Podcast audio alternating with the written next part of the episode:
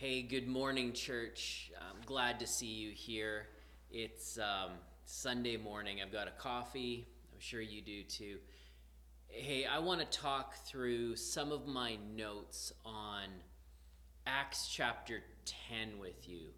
Some of my notes on Acts chapter 10. This is a really pivotal passage.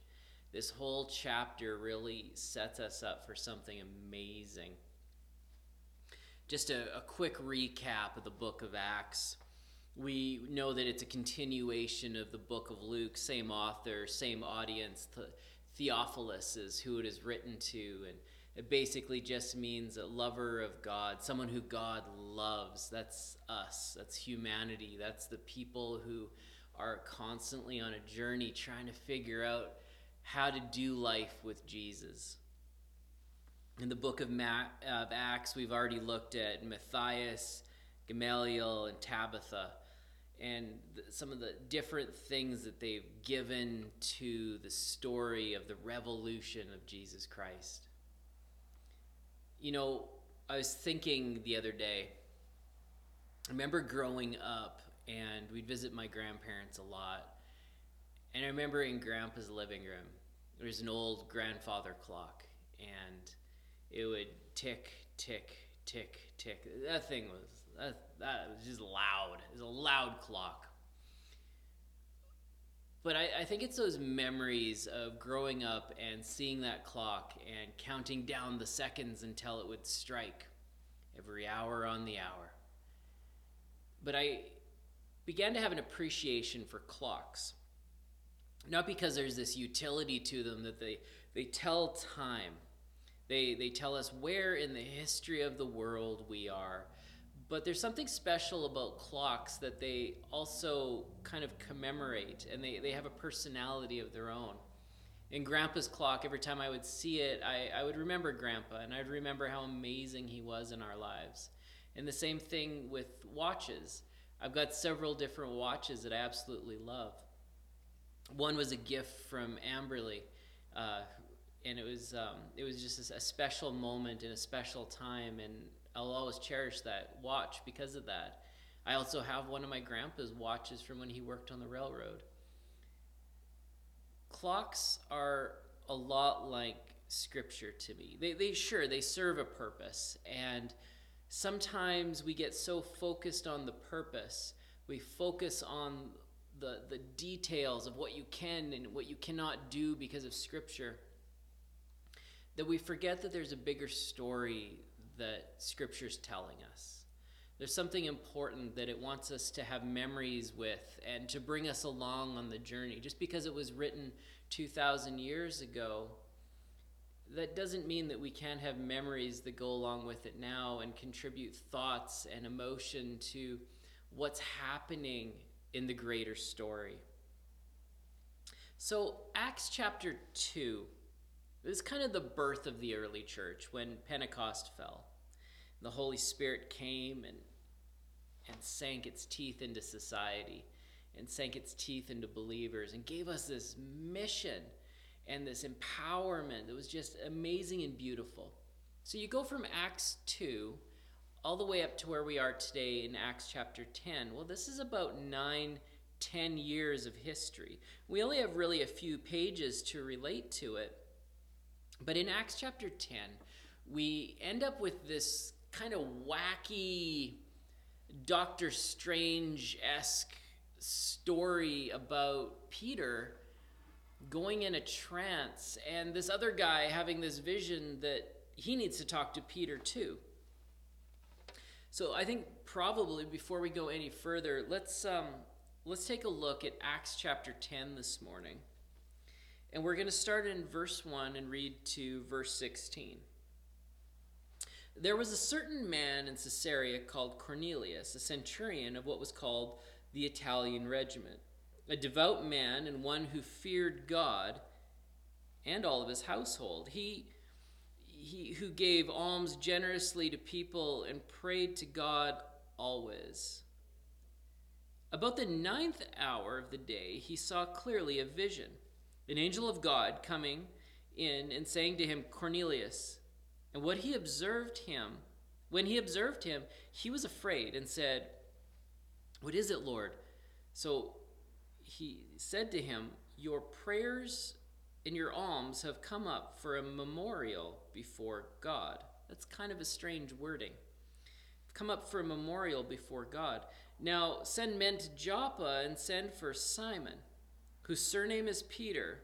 He is lodging with Simon a tanner, whose house is by the sea, and he will tell you what you must do. Sometimes it's good to ask, hey? We feel like we got all the right answers, we're doing all the right things, but sometimes we just need to ask. And when the angel who spoke to him had departed, Cornelius called two of his household servants and a devout soldier from among those who waited on him continually. So when he explained all of these things to them, he sent them to Joppa. Okay, this is where we pick up. The next day, as they went on their journey and drew near the city, Peter went up on the rooftop to pray about the sixth hour. Then he became very hungry and wanted to eat. But while they made ready, he fell into a trance. Here's the weird Doctor Strange stuff. And he saw heaven opened and an object like a great sheet bound at four corners, descending to him and let down to the earth.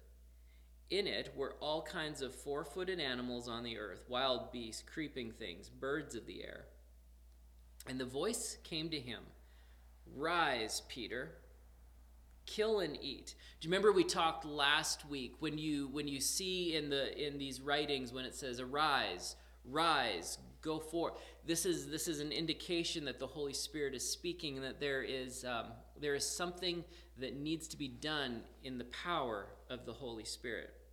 Rise, Peter, kill and eat. But Peter said, Not so, my Lord, for I have never eaten anything common or unclean.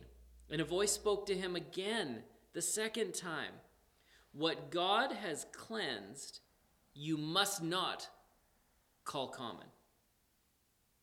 This was done three times, and the object was taken up to heaven. God, would you speak to us today? Give us your words, give us your wisdom. We just thank you. Thank you for who you are and how amazing you are. Thanks for these times when we can look at your word together, be it on the internet, but it's okay because you're still God and we're still a community of faith.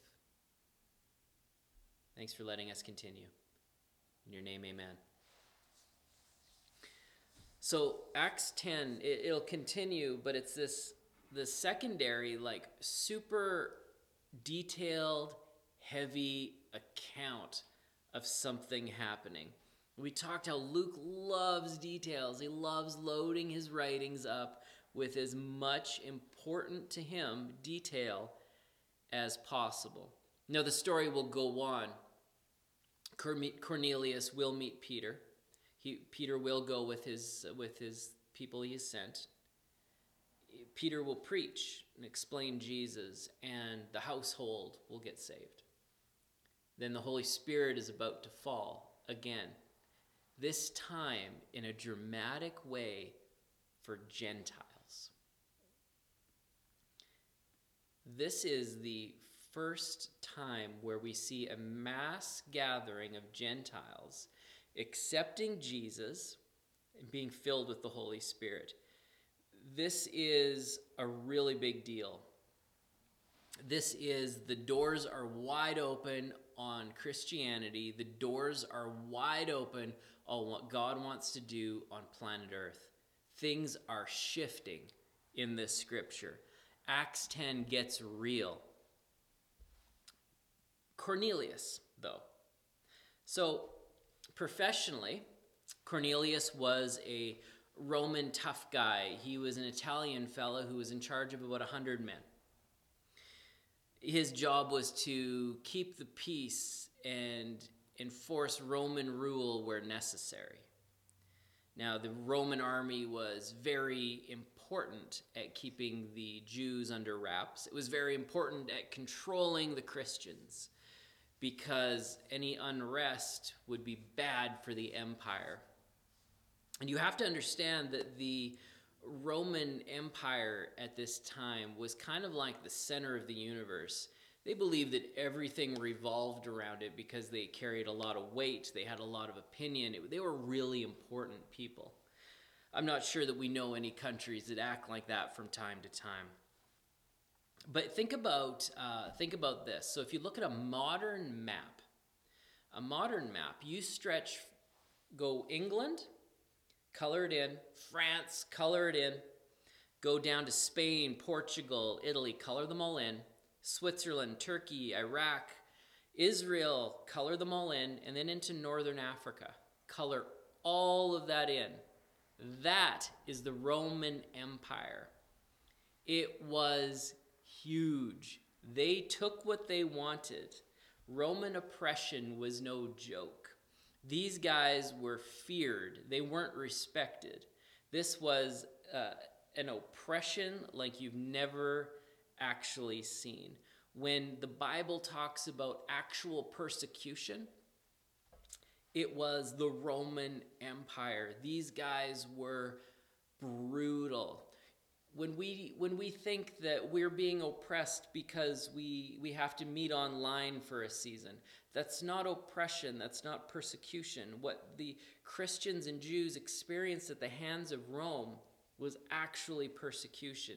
It was stonings, it was being burnt alive, hung on crosses. This was persecution. And Cornelius worked there. The hero of our story today, he worked for Rome. The guys who took what they wanted and didn't ask questions. Yeah, that's where Cornelius worked. Clearly, at some point, he became fed up with the Roman gods and Roman religion because he sought after Yahweh. Now, we don't know what transpired to pull him into that world, but Cornelius was figuring it out on his own. He was figuring out, okay, how do I um, how do I live like this? What what do I give? Who do I give to? Uh, what do I eat? What do, what do I do?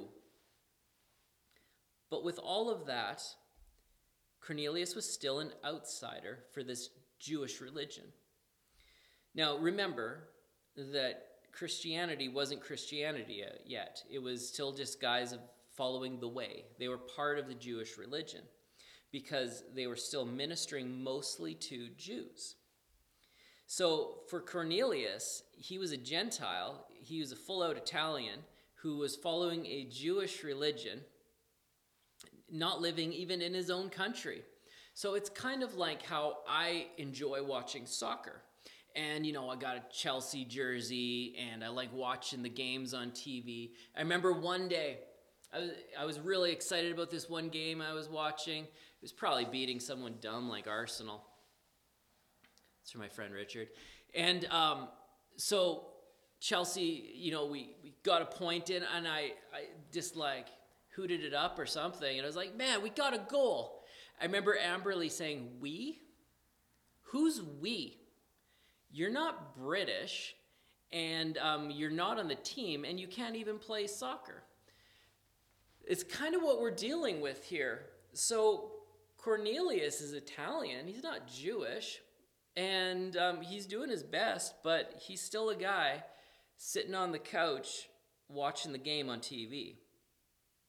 You know, there are um, there are always good people. Good people when and they're doing their best. And I think we all can fall into this category sometimes and we're trying to figure out, you know, what fits the longings in our hearts. And a lot of these people are, are seeking for something, and they're not quite sure how to get there. They're not quite sure the questions to ask, the answers to find, or who to even talk to. And I'll tell you that today, if you're seeking, if you're testing the waters, you're trying church, you're trying to figure it out it's okay to take your time. It's okay to test the water.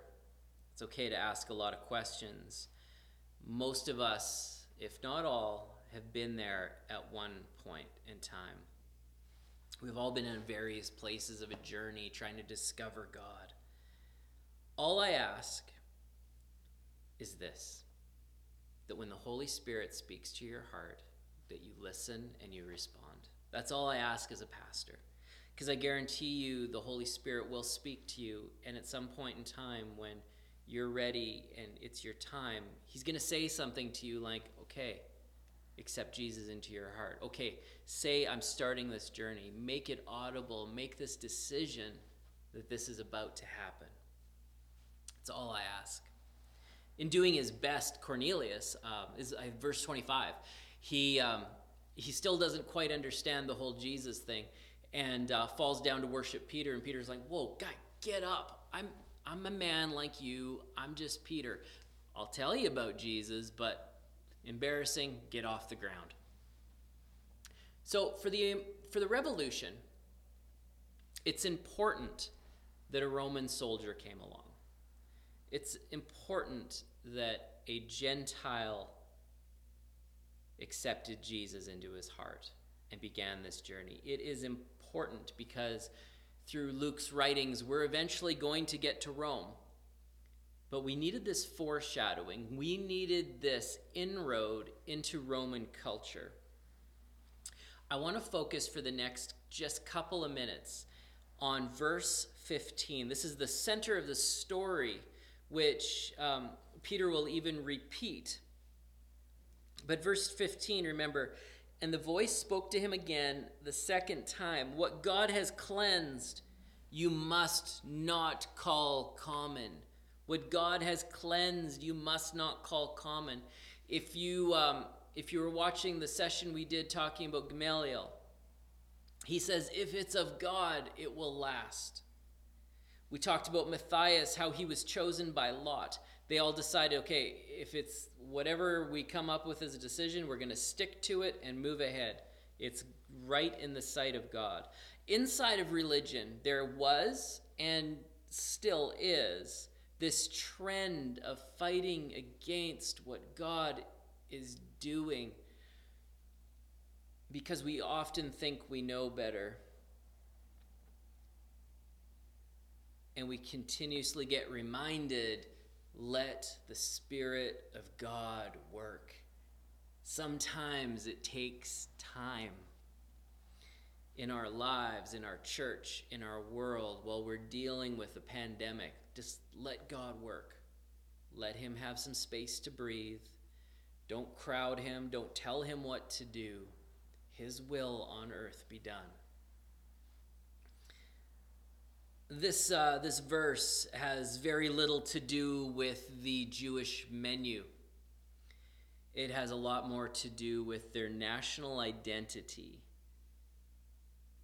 and the culture of their spirituality.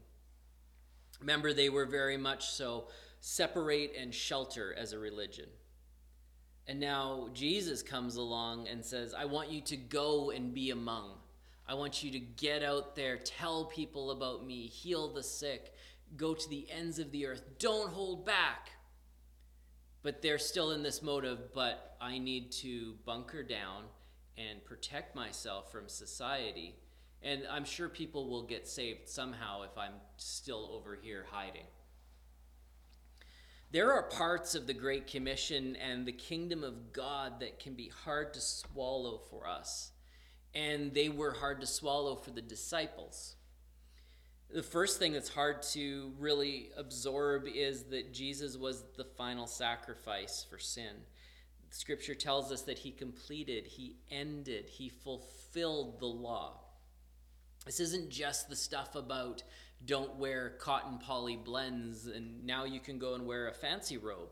This is um, this is the stuff that gives us access as an individual without killing animals and going through the rigmarole. We have access to a good, amazing, loving, compassionate God. We have access to God. I am so thankful for that. Secondly, go actually means go. That's a tough one to swallow. The go actually means go. Acts 1 8, when Jesus says, Go to the ends of the earth. I want you to go and do this stuff to the ends of the earth. this was a common phraseology at the time, and it literally meant as far as the known world goes. So for them, it would have been up until those bounds of Rome. And then once they discovered that there's things beyond that, well, keep going to the ends of the earth. Until today in this story, Acts chapter 10, the disciples were just ministering to the Jewish crowd. There was a couple people here and there, of course, that we read about, but it was mostly just kept to a core. And now all of a sudden, the floodgates are open. And this is a shift for this Jewish branch because it's about to become its own thing. It's about to get real for them. Peter foreshadows in his writing, oh, sorry, Luke foreshadows in his writing about Peter in this story. Um, we read last week with Tabitha at the very end of chapter 9. It says, uh, So it was that he stayed many days in Joppa with Simon a tanner. And now we read again that Peter was with Simon the tanner, living on his roof for prayer meetings.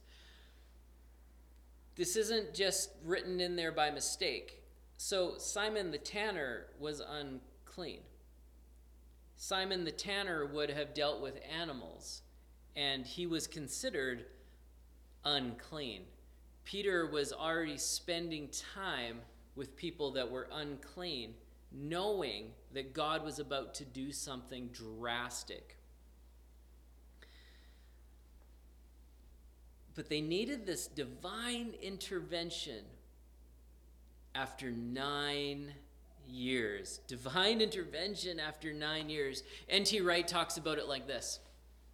So let's say you're at a stoplight, you're at a crosswalk, and the light is says stop, and your child is there and they're about to walk out you would say, Stop, don't go, it's not safe. I know that you want to get to the other side, but it's not safe. Then the light turns green, the cars stop on the other sides. It's okay. And you're like, oh, let's cross the street. It's time to go. It's not that the disciples necessarily got this wrong, but it was time to cross the street. It was time to go. It was time to take that next step, to push that progression forward that the gospel needed. Let me ask you a question Has God ever had to stop you and rearrange your path through divine intervention? Be it uh, an angelic visitation, something crazy and spiritual, or maybe just a friend or a song or a feeling the older I get, the more I am coming to realize that most things in our lives are spiritual. God is constantly speaking. Churches and Jesus people do this very thing. We tend to, perhaps from time to time, get it wrong. We think that people need to fit into our mold in order to be part of our club. Uh, we have a Christian club, and therefore you need to uh, do certain things to be a part of it. And uh, you know, you shop at Costco, you only wear denim on Saturdays, and uh, we'll let you in as long as uh, as long as we all agree that we like you and you're reading the right Bible we we operate under a lot of confirmation bias as people in churches and people in society. We we want our songs sung. We want our memories absorbed into new people so that they can become old people as fast as possible and we don't have to hear new ideas. Terms like I love my church really bother me. When we were when we were looking at CT Brandon and we came and visited some people, I was purposely listening to see if anyone would say the phrase, I love my church. I'm glad nobody did because oftentimes what I've learned is when people say, I love my church, they mean, I love my club the way it is. Don't you dare interrupt that. Don't you dare change that in any way, shape, or form. what we heard when we came here was, you know what, we're excited about the future. We're excited about what God is going to do. That's amazing. You don't find phraseology like that very often because what it speaks to is a rich history here of looking for what God's Spirit wants to do next. That is exciting. And I have to commend Pastor Gary and Pastor Vern for building that legacy here. You guys were forerunners. You guys are amazing. And you have made it easy for someone like me to come in during a weird time and lead the church. I'm glad that Peter listened that day. I'm glad that um, it took three times for to get through his thick skull that okay, something's shifting, something's happening. I'm glad he listened that day and Gentiles were included in the freedom that Christ brings because for most of us, that opened up for us to be here. That opened up for our relatives back in the day to push us towards Christianity. Or maybe you're the first generation Christian in your family. Congratulations. You know, in the, the book of Luke, there's this, this verse in chapter 8 that talks about a light. How when we have this light, how we don't hide that light under our bed. We, we don't put a basket over it so that the light doesn't do anything. We hang that light up so that everyone can see that there is a light. Something is going on here. This is, this is something shifting in society.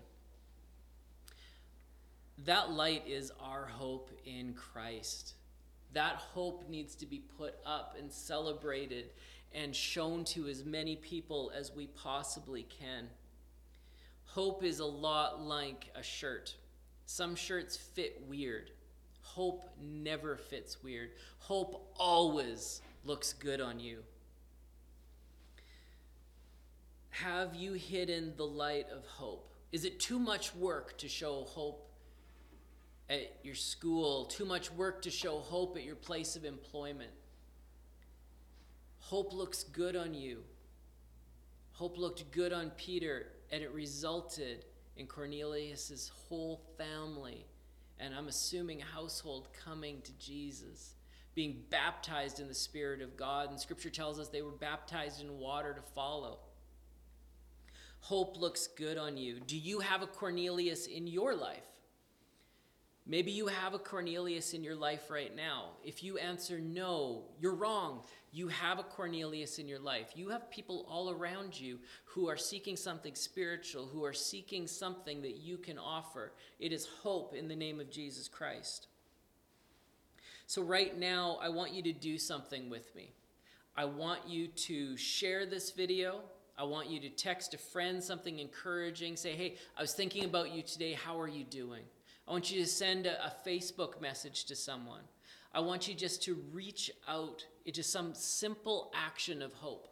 If you don't have your phone near you right now, I'll give you a second to do that. I'll even help you. This is going to drive my household crazy. Alexa, pause the video. Now, if you don't have an Alexa, you're just watching this going to keep going. If you do have an Alexa, you're mad at me right now, and that's okay. Because I'm mad at me right now too, because I have an Alexa. And I just said it again. We're going to stop using the A word because it's messing with your audio. Send hope. Today is a day that we can send hope. Maybe maybe today you are a Cornelius. Maybe you fit into this story. You know, you, you try to do things right. You are seeking, you're trying to figure out how to live a life that follows after God, or maybe you're just trying to clean up your life a little bit, and eventually you'll get to following God. If you're a Cornelius and you're feeling the Spirit of God pushing on your heart today, um, today is your day. I'm going to lead you in a quick prayer before we conclude. Um, And if you pray this prayer, I just want you to hit the connect button on our webpage or let us know in the chat because we really want to follow up and pray with you and spend some time with you this week. But I want you to pray this prayer after me. It's nothing magical, it's just a statement that something's shifting. Dear Jesus, I thank you that you are alive. I thank you that you've been searching for me as much as I've been searching for you. Today I repent of my sins. I acknowledge that you are risen from the dead. And from this day forward, I want to be on a journey with you. Amen. If you prayed that prayer today, that's a huge step. I'm super proud of you, and I can't wait to touch base with you this week maybe maybe you did that today or maybe you've prayed that recently and you are sitting there thinking you know what? It's time to get baptized. Uh, there are safe ways and the restrictions allow that we can still do some baptisms. If you want to get baptized in the next two weeks shoot me an email let us know send us a direct message. We want to get you baptized. There is no reason that covid needs to stop what god's put on your heart We'll get you baptized. We'll get things moving. You'll come into the office midweek, and we'll get it all done in a safe and uh, restriction happy way. But that's for you. We want to make that available for you. The revolution of Jesus Christ, it grows daily. And I'm going to tell you right now, not just for our church, but for the global church that is Christianity, we're just getting started. God has big things ahead.